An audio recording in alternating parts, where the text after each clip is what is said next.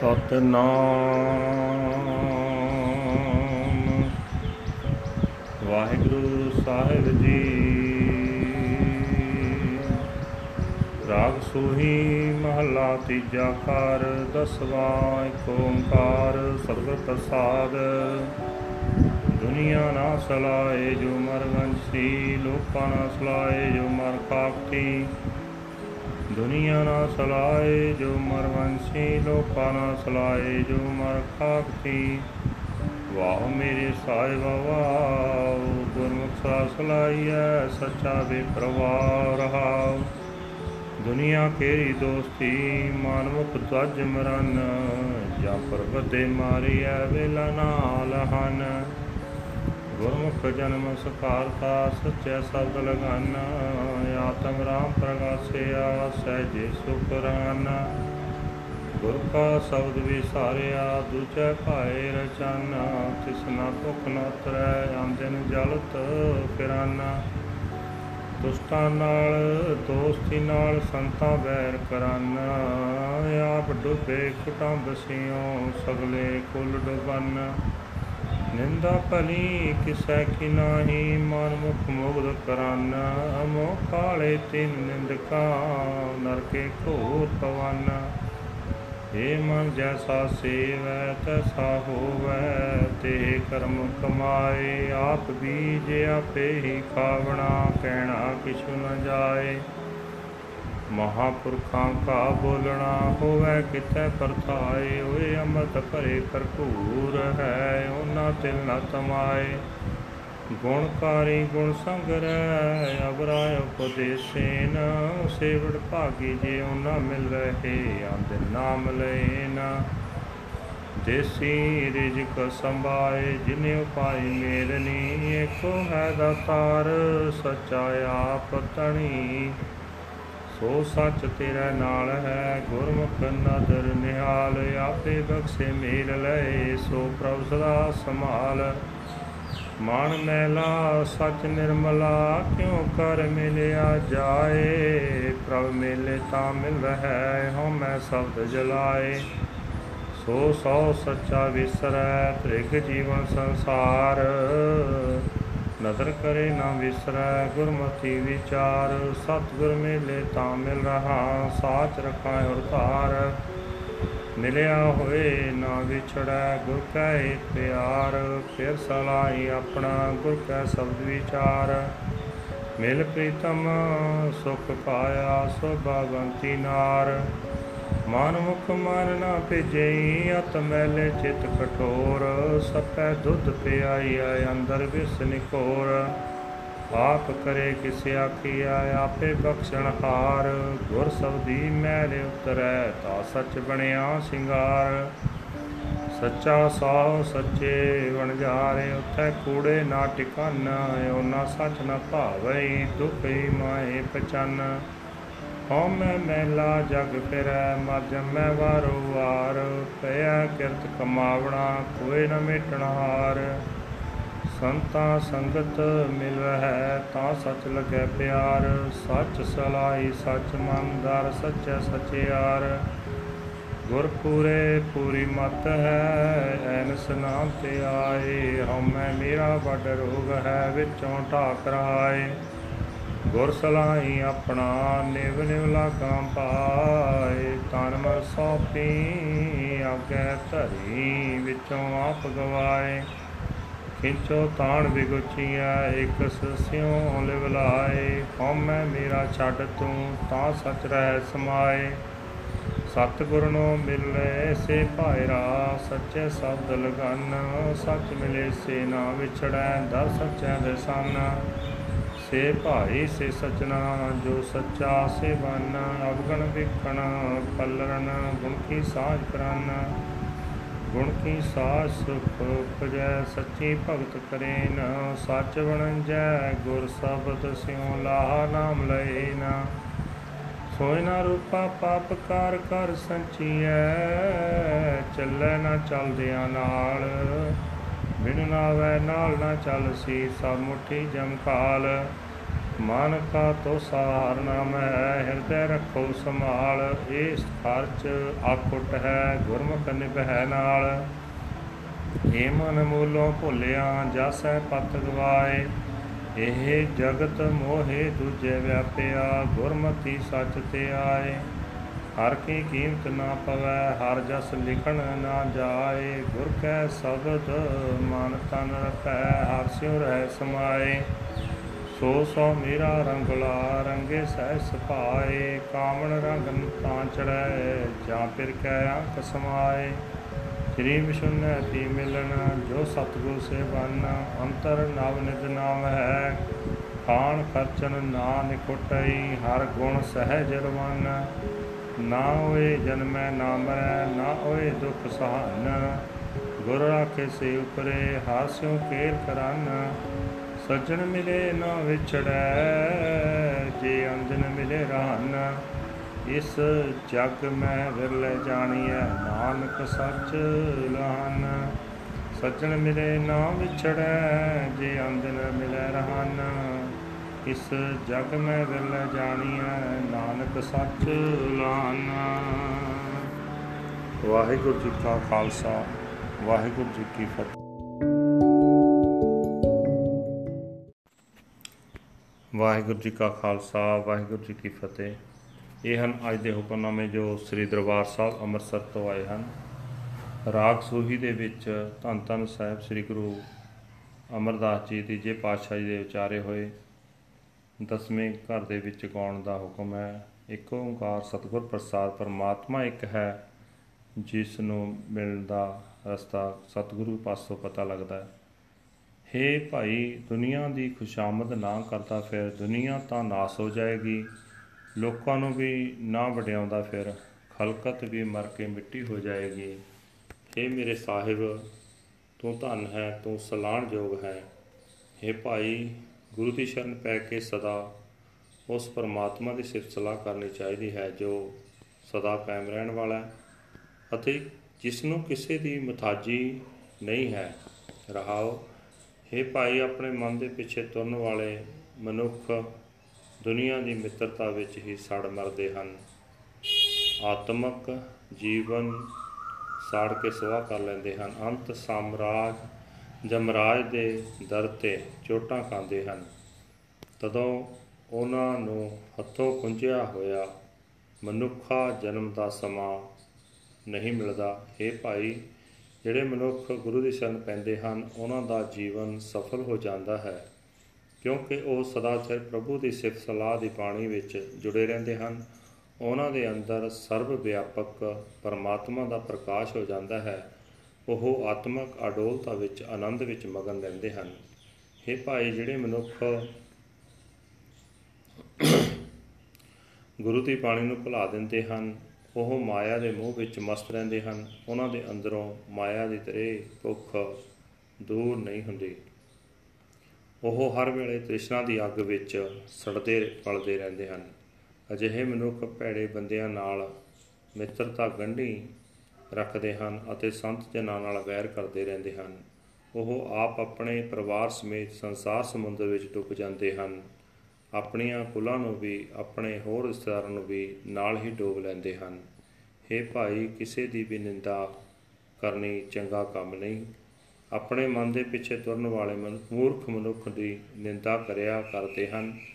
ਲੋਕ, ਪਰਲੋਕ ਵਿੱਚ ਉਹ ਬਦਨਾਮੀ ਖੱਟਦੇ ਹਨ ਅਤੇ ਭਿਆਨਕ ਨਰਕ ਵਿੱਚ ਪੈਂਦੇ ਹਨ। हे ਮੇਰੇ ਮਨ, ਤੂੰ ਜਿਹੋ ਜਿਹੀ ਦੀ ਸੇਵਾ ਭਗਤੀ ਕਰੇਗਾ, ਉਹ ਜਿਹੇ ਕੰਮ ਕਮਾ ਕੇ ਉਹ ਜਿਹਾ ਬਣ ਜਾਏਗਾ। ਪ੍ਰਭੂ ਦੀ ਰਜ਼ਾ ਵਿੱਚ ਇਹ ਨਿਯਮ ਹੈ ਕਿ ਜੀਵਨ, ਜੀਵ ਨੇ ਇਸ ਕਰਮ ਭੂਮੀ ਸਰੀਰ ਵਿੱਚ ਆਪ ਬੀਜ ਕੇ ਆਪ ਹੀ ਉਸ ਦਾ ਫਲ ਖਾਣਾ ਹੁੰਦਾ ਹੈ। ਇਸ ਦੀ ਉਲੰਘਣਾ ਨਹੀਂ ਕੀਤੀ ਜਾ ਸਕਦੀ।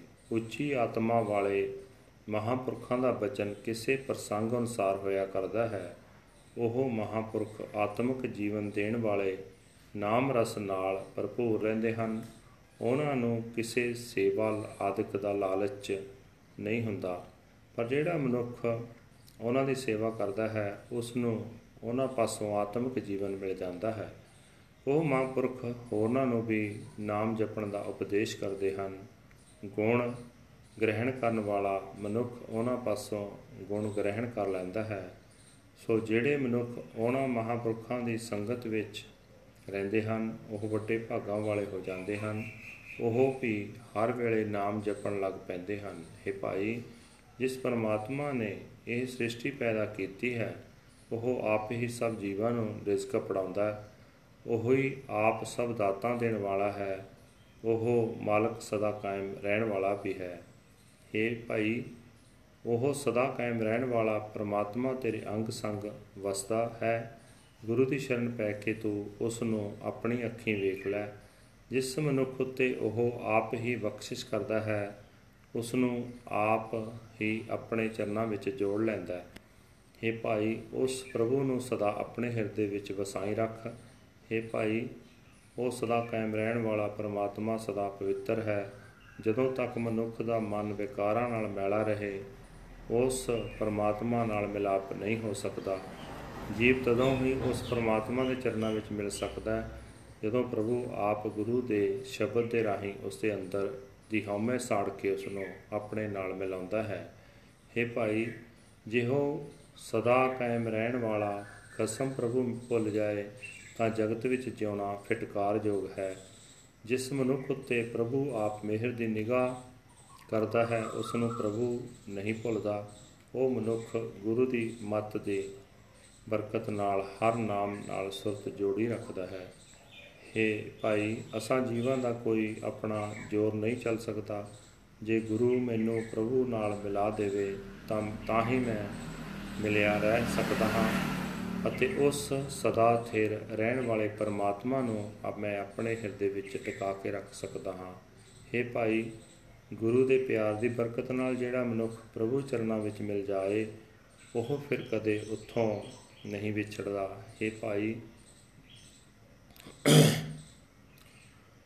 ਗੁਰੂ ਦੇ ਸ਼ਬਦ ਦੇ ਵਿੱਚ ਸੁਰਤ ਜੋੜ ਕੇ ਤੂੰ ਵੀ ਆਪਣੇ ਖਸਮ ਪ੍ਰਭੂ ਦੀ ਸਿਫਤ ਸਲਾਹ ਕਰਿਆ ਕਰ। ਪਰਿਤਮ ਪ੍ਰਭੂ ਨੂੰ ਮਿਲ ਕੇ ਜਿਸ ਜੀਵ ਇਸਤਰੀ ਨੇ ਆਤਮਿਕ ਆਨੰਦ ਪ੍ਰਾਪਤ ਕਰ ਲਿਆ ਉਸ ਨੇ ਲੋਕ ਪਰਲੋਕ ਵਿੱਚ ਸੋਭਾ ਕੱਟ ਲਈ। हे ਭਾਈ, ਆਪਣੇ ਮਨ ਦੇ ਪਿੱਛੇ ਤੁਰਨ ਵਾਲੇ ਮਨੁੱਖਾਂ ਦਾ ਮਨ ਪਰਮਾਤਮਾ ਦੇ ਨਾਮ ਵਿੱਚ ਨਹੀਂ ਭਿੱਜਦਾ, ਹਰ ਨਾਮ ਨਾਲ ਪਿਆਰ ਨਹੀਂ ਪਾਉਂਦਾ। ਉਹ ਮਨੁੱਖ ਆਪਣੇ ਮਨ ਵਿੱਚ ਮੈਲੇ ਅਤੇ ਕਠੋਰ ਰਹਿੰਦੇ ਹਨ। ਜੇ ਸੱਪ ਨੂੰ ਦੁੱਧ ਵੀ ਪਿਆਇਆ ਜਾਏ, ਤਾਂ ਵੀ ਉਸ ਦੇ ਅੰਦਰ ਨਿਰੋਲ ਜ਼ਹਿਰ ਹੀ ਟਿਕਿਆ ਰਹਿੰਦਾ ਹੈ। हे ਭਾਈ, ਸਭ ਜੀਵਾਂ ਵਿੱਚ ਵਿਆਪਕ ਹੋ ਕੇ ਸਭ ਕੁਝ ਪ੍ਰਭੂ ਆਪ ਹੀ ਕਰ ਰਿਹਾ ਹੈ। ਕਿਸ ਨੂੰ ਚੰਗਾ ਜਾਂ ਮੰਦਾ ਆਖਿਆ ਜਾ ਸਕਦਾ ਹੈ? ਕੁਰਾਹੇ ਪਏ ਜੀਵਾਂ ਉੱਤੇ ਵੀ ਉਹ ਆਪ ਹੀ ਬਖਸ਼ਿਸ਼ ਕਰਨ ਵਾਲਾ ਹੈ। ਜਦੋਂ ਗੁਰੂ ਦੇ ਸ਼ਬਦ ਦੇ ਬਰਕਤ ਨਾਲ ਕਿਸੇ ਮਨੁੱਖ ਦੇ ਮਨ ਦੀ ਮੈਲ ਲੈ ਜਾਂਦੀ ਹੈ, ਤਾਂ ਉਸ ਦੀ ਆਤਮਾ ਨੂੰ ਸਦਾ ਕਾਇਮ ਰਹਿਣ ਵਾਲੀ ਸੁੰਦਰਤਾ ਮਿਲ ਜਾਂਦੀ ਹੈ। हे ਭਾਈ ਹਰ ਨਾਮ ਸਰਮਾਏ ਦਾ ਮਾਲਕ, ਸ਼ਾਹ ਪ੍ਰਭੂ ਸਦਾ ਕਾਇਮ ਰਹਿਣ ਵਾਲਾ ਹੈ। ਉਸ ਦੇ ਨਾਮ ਦਾ ਵਣਜ ਕਰਨ ਵਾਲੇ ਵੀ ਅਟਲ ਆਤਮਿਕ ਜੀਵਨ ਵਾਲੇ ਬਣ ਜਾਂਦੇ ਹਨ। ਪਰ ਉਹ ਸ਼ਾਹ ਦੇ ਦਰਬਾਰ ਵਿੱਚ ਕੂੜੀ ਦੁਨੀਆ ਦੇ ਵਣਜਾਰੇ ਨਹੀਂ ਟਿਕ ਸਕਦੇ। ਉਹਨਾਂ ਨੂੰ ਸਦਾ ਥਿਰ ਪ੍ਰਭੂ ਦਾ ਨਾਮ ਪਸੰਦ ਨਹੀਂ ਆਉਂਦਾ ਤੇ ਉਸ ਸਦਾ ਦੁੱਖ ਵਿੱਚ ਹੀ ਖੁਆਰ ਹੁੰਦੇ ਰਹਿੰਦੇ ਹਨ। हे ਭਾਈ ਹਉਮੈ ਦੀ ਮੈਲ ਨਾਲ ਮੈਲਾ ਹੋਇਆ ਜਗਤ ਭਟਕ ਰਿਹਾ ਹੈ ਮੁੜ ਮੁੜ ਜਨਮ ਮਰਨ ਦੇ ਗੇੜ ਵਿੱਚ ਪਿਆ ਰਹਿੰਦਾ ਹੈ ਪਿਛਲੇ ਜਨਮਾਂ ਦੇ ਕੀਤੇ ਕਰਮਾਂ ਦੇ ਸੰਸਕਾਰਾਂ ਅਨੁਸਾਰ ਉਹ ਜਿਹੇ ਹੀ ਹੋਰ ਕਰਮ ਕਰੀ ਜਾਂਦਾ ਹੈ ਕਰਮਾਂ ਦੀ ਬਣੀ ਇਸ ਫਾਹੀ ਨੂੰ ਕੋਈ ਮਿਟਾ ਨਹੀਂ ਸਕਦਾ हे ਭਾਈ ਜੇ ਮਨੁੱਖ ਸਾਧ ਸੰਗਤ ਵਿੱਚ ਟਿਕਿਆ ਰਹੇ ਤਾਂ ਇਸ ਦਾ ਪਿਆਰ ਸਦਾ ਥਿਰ ਪ੍ਰਭੂ ਵਿੱਚ ਬਣ ਜਾਂਦਾ ਹੈ हे ਭਾਈ ਤੂੰ ਸਾਧ ਸੰਗਤ ਵਿੱਚ ਟਿਕ ਕੇ ਸਦਾ ਥਿਰ ਪ੍ਰਭੂ ਦੀ ਸਿਫਤ ਸਲਾਹ ਕਰਿਆ ਕਰ। ਸਦਾ ਥਿਰ ਪ੍ਰਭੂ ਨੂੰ ਆਪਣੇ ਮਨ ਵਿੱਚ ਵਸਾ ਲੈ। ਇਸ ਤਰ੍ਹਾਂ ਸਦਾ ਥਿਰ ਪ੍ਰਭੂ ਦੇ ਦਰ ਤੇ ਸੁਰਖਰੂ ਹੋ ਜਾਏਗਾ। हे ਭਾਈ, ਪੂਰੇ ਗੁਰੂ ਦੀ ਮਤ ਉਕਾਈਹੀਨ ਹੈ, ਜਿਹੜਾ ਮਨੁੱਖ ਗੁਰੂ ਦੀ ਪੂਰੀ ਮਤ ਲੈ ਕੇ ਦਿਨ ਰਾਤ ਪਰਮਾਤਮਾ ਦਾ ਨਾਮ ਸਿਮਰਦਾ ਹੈ, ਉਹ ਮਨੁੱਖ ਹਉਮੈ ਅਤੇ ਮਮਤਾ ਦੇ ਵੱਡੇ ਰੋਗ ਨੂੰ ਅੰਦਰੋਂ ਰੋਕ ਦਿੰਦਾ ਹੈ। हे ਭਾਈ, ਜੇ ਪ੍ਰਭੂ ਮਿਹਰ ਕਰੇ, ਤਾਂ ਮੈਂ ਆਪਣੇ ਗੁਰੂ ਦੀ ਵਡਿਆਈ ਕਰਾਂ।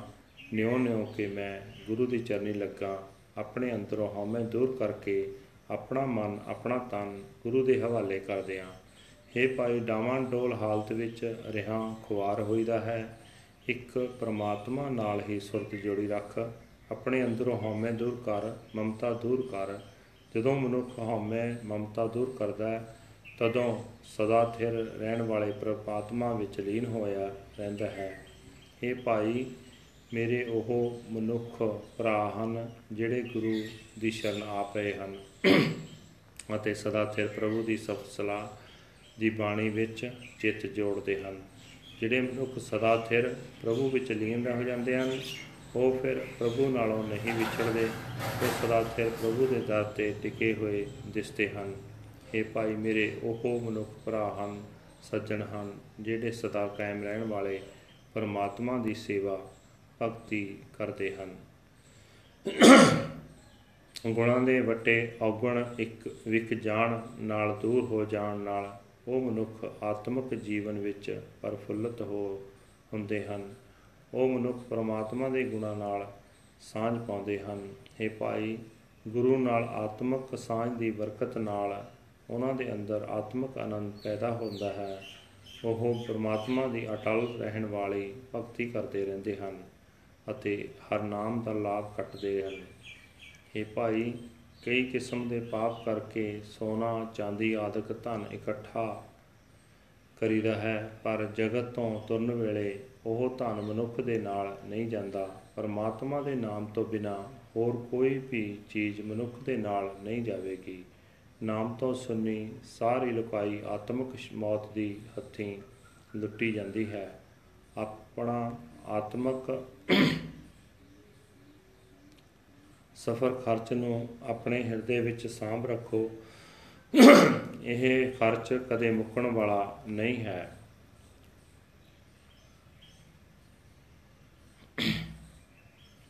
ਆਪਣਾ ਆਤਮਿਕ ਜੀਵਨ ਲੁਟਾ ਬੈਠਦੀ ਹੈ। ਇਹ ਭਾਈ, ਮਨੁੱਖ ਦੇ ਮਨ ਵਾਸਤੇ ਪਰਮਾਤਮਾ ਦਾ ਨਾਮ ਹੀ ਜੀਵਨ ਸਫਰ ਦਾ ਖਰਚ ਹੈ। ਇਸ ਸਫਰ ਖਰਚ ਨੂੰ ਆਪਣੇ ਹਿਰਦੇ ਵਿੱਚ ਸਾਂਭ ਕੇ ਰੱਖੋ। ਇਹ ਖਰਚ ਕਦੇ ਮੁੱਕਣ ਵਾਲਾ ਨਹੀਂ ਹੈ। ਜਿਹੜਾ ਮਨੁੱਖ ਗੁਰੂ ਦੇ ਦੱਸੇ ਰਸਤੇ ਉੱਤੇ ਤੁਰਦਾ ਹੈ, ਉਸ ਦੇ ਨਾਲ ਇਹ ਸਦਾ ਲਈ ਸਾਥ ਬਣਾਉਂਦਾ ਹੈ। ਜਗਤ ਦੇ ਮੂਲ ਪ੍ਰਮਾਤਮਾ ਤੋਂ ਖੁੰਝੇ ਹੋਏ ਇਹ ਮਨ ਜੇ ਤੂੰ ਇਸੇ ਤਰ੍ਹਾਂ ਖੁੰਝਿਆ ਹੀ ਰਿਹਾ, ਤਾਂ ਆਪਣੀ ਇੱਜ਼ਤ ਗਵਾ ਕੇ ਇੱਥੋਂ ਜਾਵੇਂਗਾ। ਇਹ ਜਗਤ ਤਾਂ ਮਾਇਆ ਦੇ ਮੋਹ ਵਿੱਚ ਫਸਿਆ ਪਿਆ ਹੈ। ਤੂੰ ਇਸ ਨਾਲ ਆਪਣਾ ਮੋਹ ਛੱਡ ਅਤੇ ਗੁਰੂ ਦੀ ਮੱਤ ਉੱਤੇ ਤੁਰ ਕੇ ਸਦਾ ਸਥਿਰ ਰਹਿਣ ਵਾਲੇ ਪ੍ਰਮਾਤਮਾ ਦਾ ਨਾਮ ਸਿਮਰਿਆ ਕਰ। हे ਭਾਈ ਪ੍ਰਮਾਤਮਾ, ਕਿਸੇ ਮੁੱਲ ਤੇ ਨਹੀਂ ਮਿਲ ਸਕਦਾ। ਪਰਮਾਤਮਾ ਦੀ ਵਡਿਆਈ ਬਿਆਨ ਨਹੀਂ ਕੀਤੀ ਜਾ ਸਕਦੀ।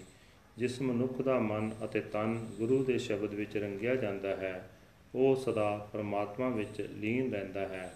हे ਭਾਈ, ਮੇਰਾ ਉਹ ਖਸਮ ਪ੍ਰਭੂ ਆਨੰਦ ਸਰੂਪ ਹੈ, ਜਿਹੜਾ ਮਨੁੱਖ ਉਸ ਦੇ ਚਰਨਾਂ ਵਿੱਚ ਆ ਜੁੜਦਾ ਹੈ। ਉਸ ਨੂੰ ਉਹ ਆਤਮਕ ਅਡੋਲਤਾ ਵਿੱਚ, ਪ੍ਰੇਮ ਰੰਗ ਵਿੱਚ ਰੰਗ ਲੈਂਦਾ ਹੈ।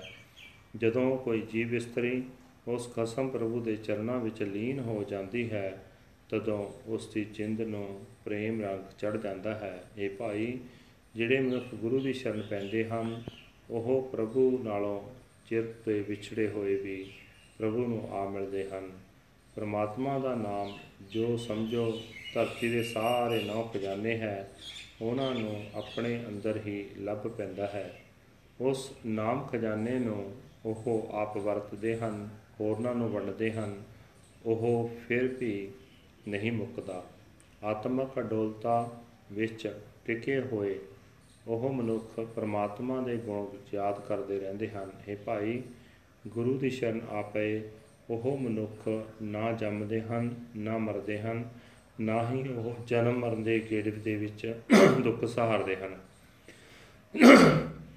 ਜਿਨ੍ਹਾਂ ਦੀ ਰੱਖਿਆ ਗੁਰੂ ਨੇ ਕਰ ਦਿੱਤੀ, ਉਹ ਜਨਮ ਮਰਨ ਦੇ ਗੇੜ ਤੋਂ ਬਚ ਗਏ। ਉਹ ਸਦਾ ਪ੍ਰਭੂ ਦੇ ਚਰਨਾਂ ਵਿੱਚ ਜੁੜ ਕੇ ਆਤਮਿਕ ਆਨੰਦ ਮਾਣਦੇ ਹਨ। हे ਭਾਈ, ਜਿਹੜੇ ਭਲੇ ਮਨੁੱਖ ਹਰ ਵੇਲੇ ਪ੍ਰਭੂ ਚਰਨਾਂ ਵਿੱਚ ਜੁੜੇ ਰਹਿੰਦੇ ਹਨ, ਉਹ ਪ੍ਰਭੂ ਚਰਨਾਂ ਵਿੱਚ ਮਿਲ ਕੇ ਮੁੜ ਕਦੇ ਵਿਛੜਦੇ ਨਹੀਂ। ਪਰ हे ਨਾਨਕ, ਇਸ ਜਗਤ ਵਿੱਚ ਅਜਿਹੇ ਵਿਰਲੇ ਬੰਦੇ ਹੀ ਉਭੜਦੇ ਹਨ, ਜਿਹੜੇ ਸਦਾ ਸਥਿਰ ਰਹਿਣ ਵਾਲੇ ਪਰਮਾਤਮਾ ਦਾ ਮਿਲਾਪ ਕਰਦੇ ਹਨ। ਵਾਹਿਗੁਰੂ ਜੀ ਕਾ ਖਾਲਸਾ। ਵਾਹਿਗੁਰੂ ਜੀ ਕੀ ਫਤਿਹ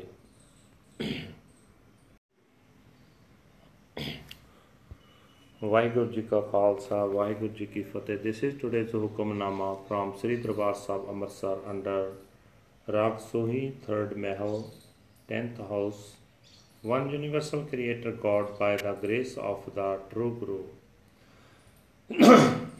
this is the hukamnama from guru amardas ji third patshahi guru sahib explains do not praise the world it shall simply pass away do not praise other people, they shall die and turn to dust. Vaho Vaho, hail, hail to my Lord and Master as Gurmukh forever praise the one who is forever true, independent and carefree. Pause.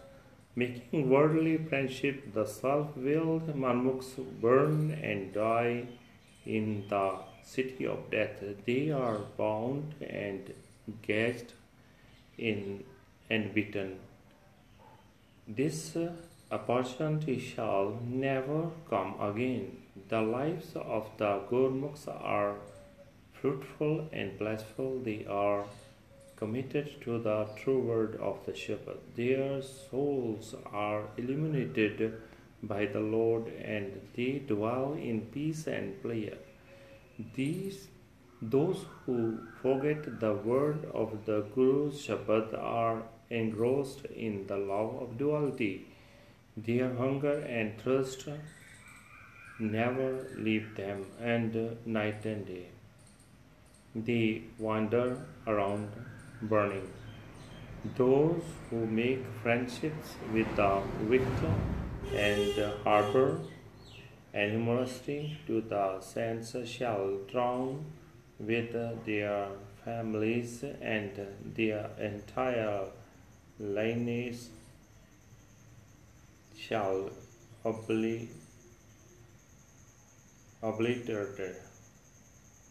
It is not good to slander anyone, but the foolish, self-willed Manmukhs still do it. The faces of the slanderers turn black and they fall into the most horrible hell. O mind, as you serve, so do you become, and so are the deeds, and you do whatever you yourself plant. That is what you shall have to eat. Nothing else can be said about it. This the speech of the great spiritual beings as a higher purpose, there are filled to overflowing with ambrosial nectar, and they have absolutely to absolutely no greed at all. The virtuous accumulate virtue and teach others. Those who treat with them are so very fortunate night and day. They chant the name, the name of the Lord. He who he who created the universe gives sustenance to it. The one Lord alone is the great giver. He himself is the true master. That true Lord is always with you. The Gurmukh is blessed with his glance of grace. He himself shall forgive you and merge you into himself forever. Cherish and contemplate God.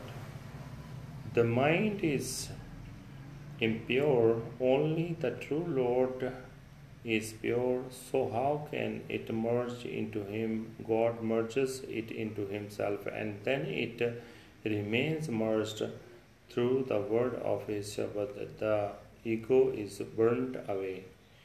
Cursed is the life in the word of one who forgets her true husband, Lord. The Lord grants His mercy and she does not forget Him if she contemplates the Guru's teachings. The true Guru unites her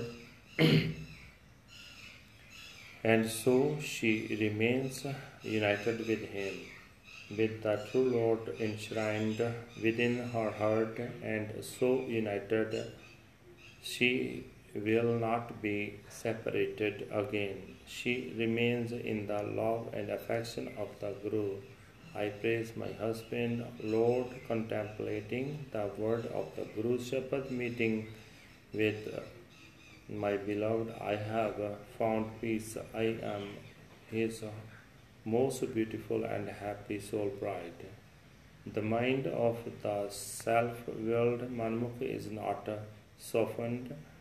His consciousness is totally polluted and stone-hearted. Even if the venomous snake is fed on milk, it shall still be filled with the poison he himself does. Who else should I ask? Uh, he himself is the forgiving Lord. Through the Guru's teachings, filth is washed away, and then one is embellished with the ornament of truth. True is uh, banker and true are his traders. The false ones cannot remain there. They do not love the truth. They are consumed by their pain. The world wanders around in the filth of egotism. It dies and is reborn over and again.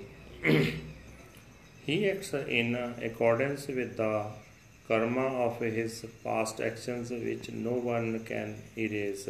But if he joins the society of saints, then he comes to embrace love for the truth, praising the truth, true Lord with a truthful mind.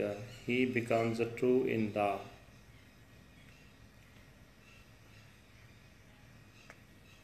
court of the true Lord. The teachings of the perfect Guru are perfect. Meditate on the name, the name of the Lord day and night. Egotism and self conceit are terrible diseases. Tranquility and stillness come from within. I praise my Guru, bowing down to him again and again. I fall at his feet. I place my body and mind in offering unto Him, eradicating self conceit from within. Indecision leads to ruin. Focus your attention on the one Lord, renounce egotism and self conceit, and remain merged in the truth. Those who meet with the true Guru are in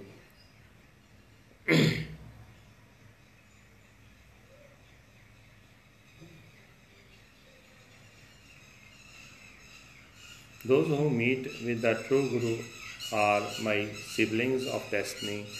They are committed to the true word of the Shabad. Those who merged with the true Lord shall not be separated again. They are judged to two in the court of Lord. They are my siblings of destiny, and they are my friends who serve the true Lord.